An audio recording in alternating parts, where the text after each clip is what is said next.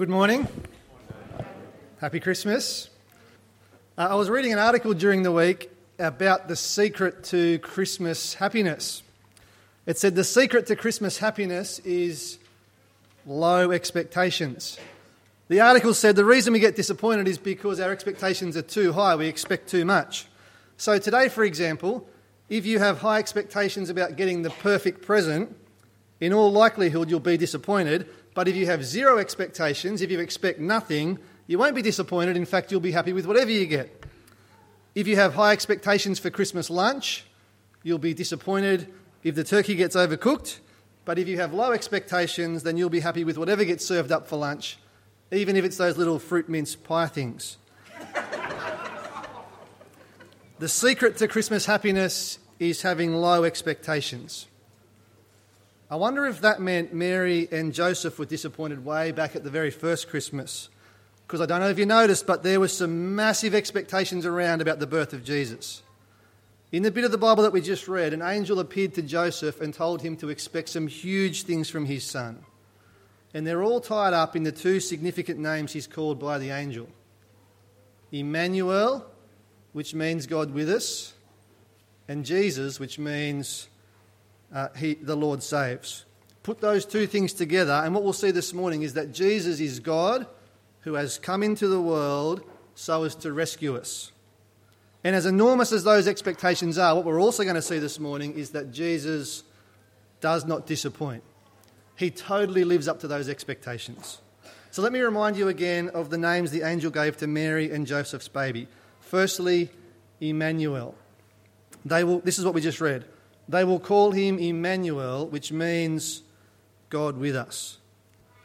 Now, I don't have a child born on Christmas Day, but I reckon if I did, I'd be tempted to choose a significant name, something meaningful, something that captures the spirit of the season, something like, I don't know, tinsel, or holly maybe, or even summer. We did once have a cat who had kittens on Christmas Eve, and we kept one of the kittens. He was a sandy colour, and so we called him Sandy Claus. True story. Here, though, the angel says to Joseph that his son will be called Emmanuel, which is an incredibly significant name because Emmanuel means God with us. You might remember this is exactly what we thought about last Christmas. This baby, Mary and Joseph's son, he will literally be God with us, which is easy to say, but it's a mind boggling idea to try and get your head around. Think about it. God, the creator, the sustainer, the ruler over absolutely everything.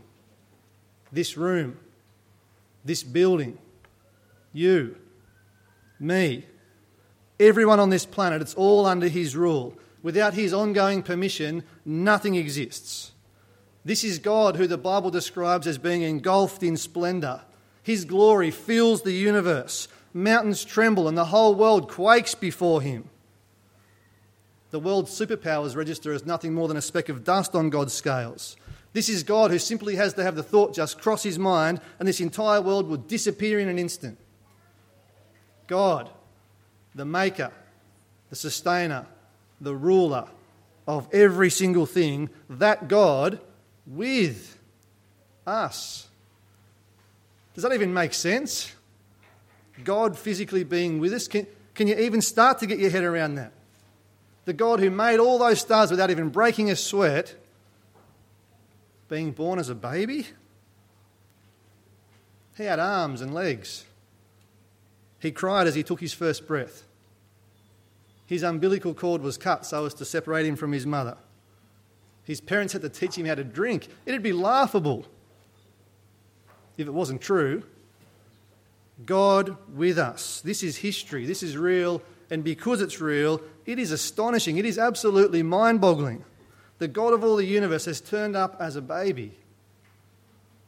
If you had have been there at the right place at the right time, you could have literally held God in your arms. They will call him Emmanuel, which means God with us. Now, I reckon all of that really begs the question why on earth would God even want to come and be with us? Well, the next name Joseph was to give his son tells us exactly why God would want to come and be with us. The angel said to Joseph, You are to give him the name Jesus because he will save his people from their sins. God came to be with us to help us, to save us. Now, why do we need help? Why do we need to be saved? Well, it's because, as puny and pathetic as we are, we think we can tell the God of the universe to rack off. And that puts us in serious, serious danger. And we all need to be saved. In 1990, the Voyager 1 spacecraft was about to leave our solar system. And as it did, the scientists at NASA, they turned the cameras towards the Earth for one last photo from about 3.7 billion miles away. Hopefully, oh, I don't know if it's there. Oh, yeah, there it is. This is the picture. I don't know if you can see it, but that tiny dot there, that's here. That's home. That's us.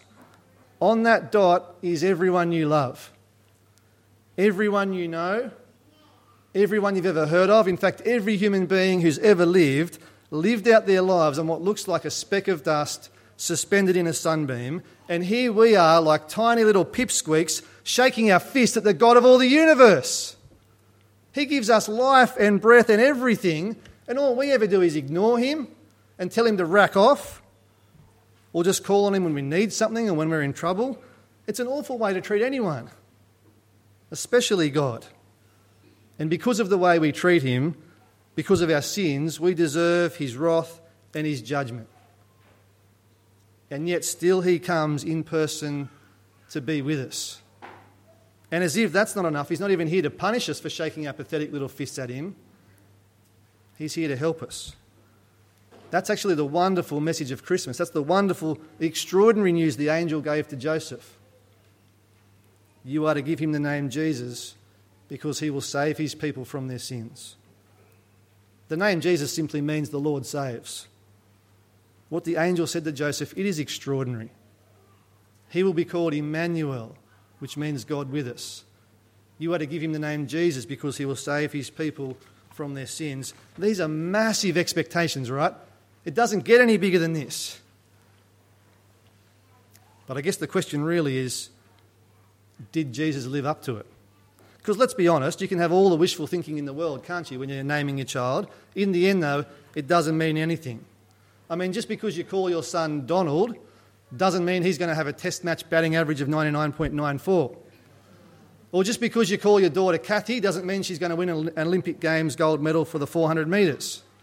Or if I was to call my son Superman, that doesn't automatically mean he'll be able to leap buildings with a single bound, or fly, or have x ray vision.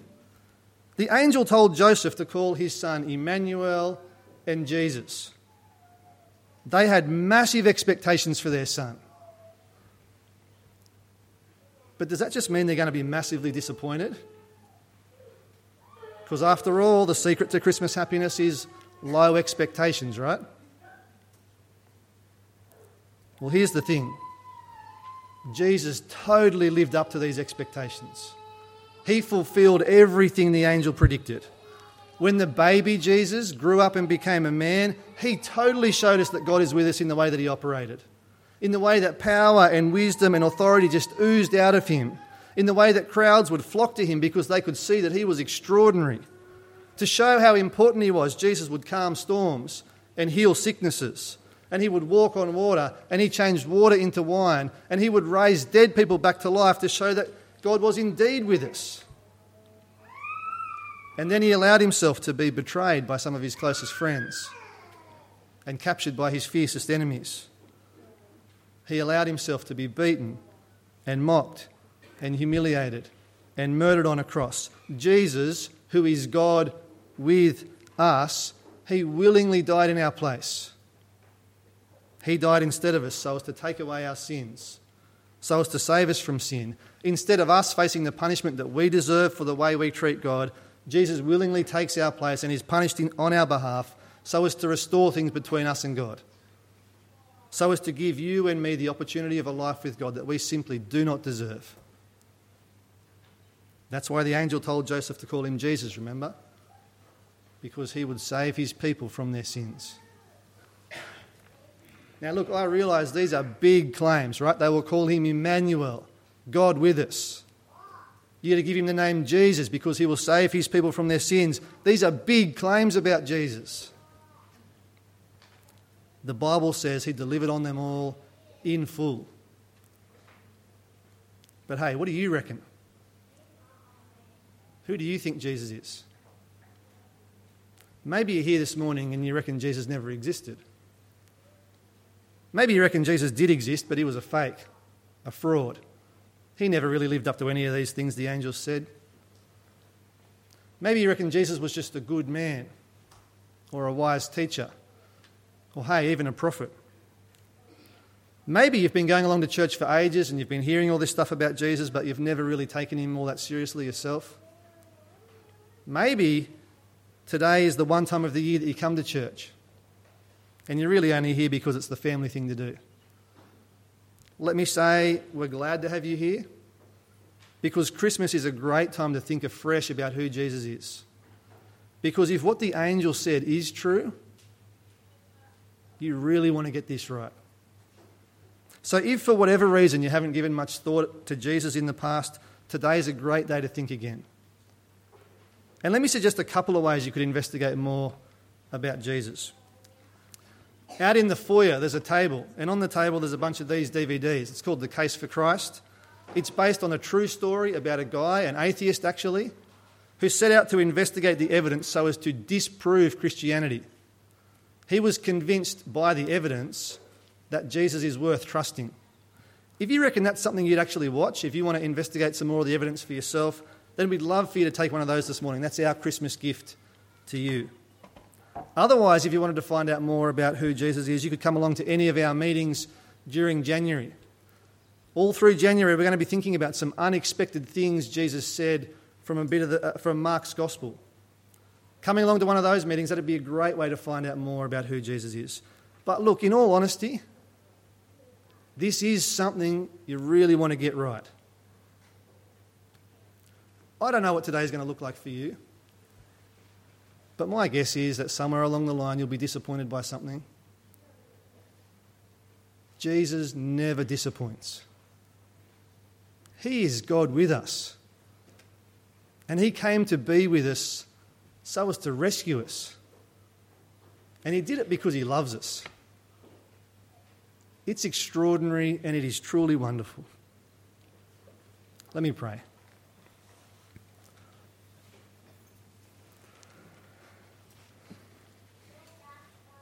Our Father in heaven, thank you so much for Jesus. Thanks for the great news of Christmas that in Jesus you came to be with us in the flesh. That is astonishing. It's mind boggling. And it changes everything because you came to be with us so as to save us, so as to rescue us, to help us. Father, thank you that because of Jesus' death in our place on the cross and because of his resurrection, that we can be saved from our sins we can be friends with you. And so please help us to put our trust in Jesus. We pray these things in his name. Amen.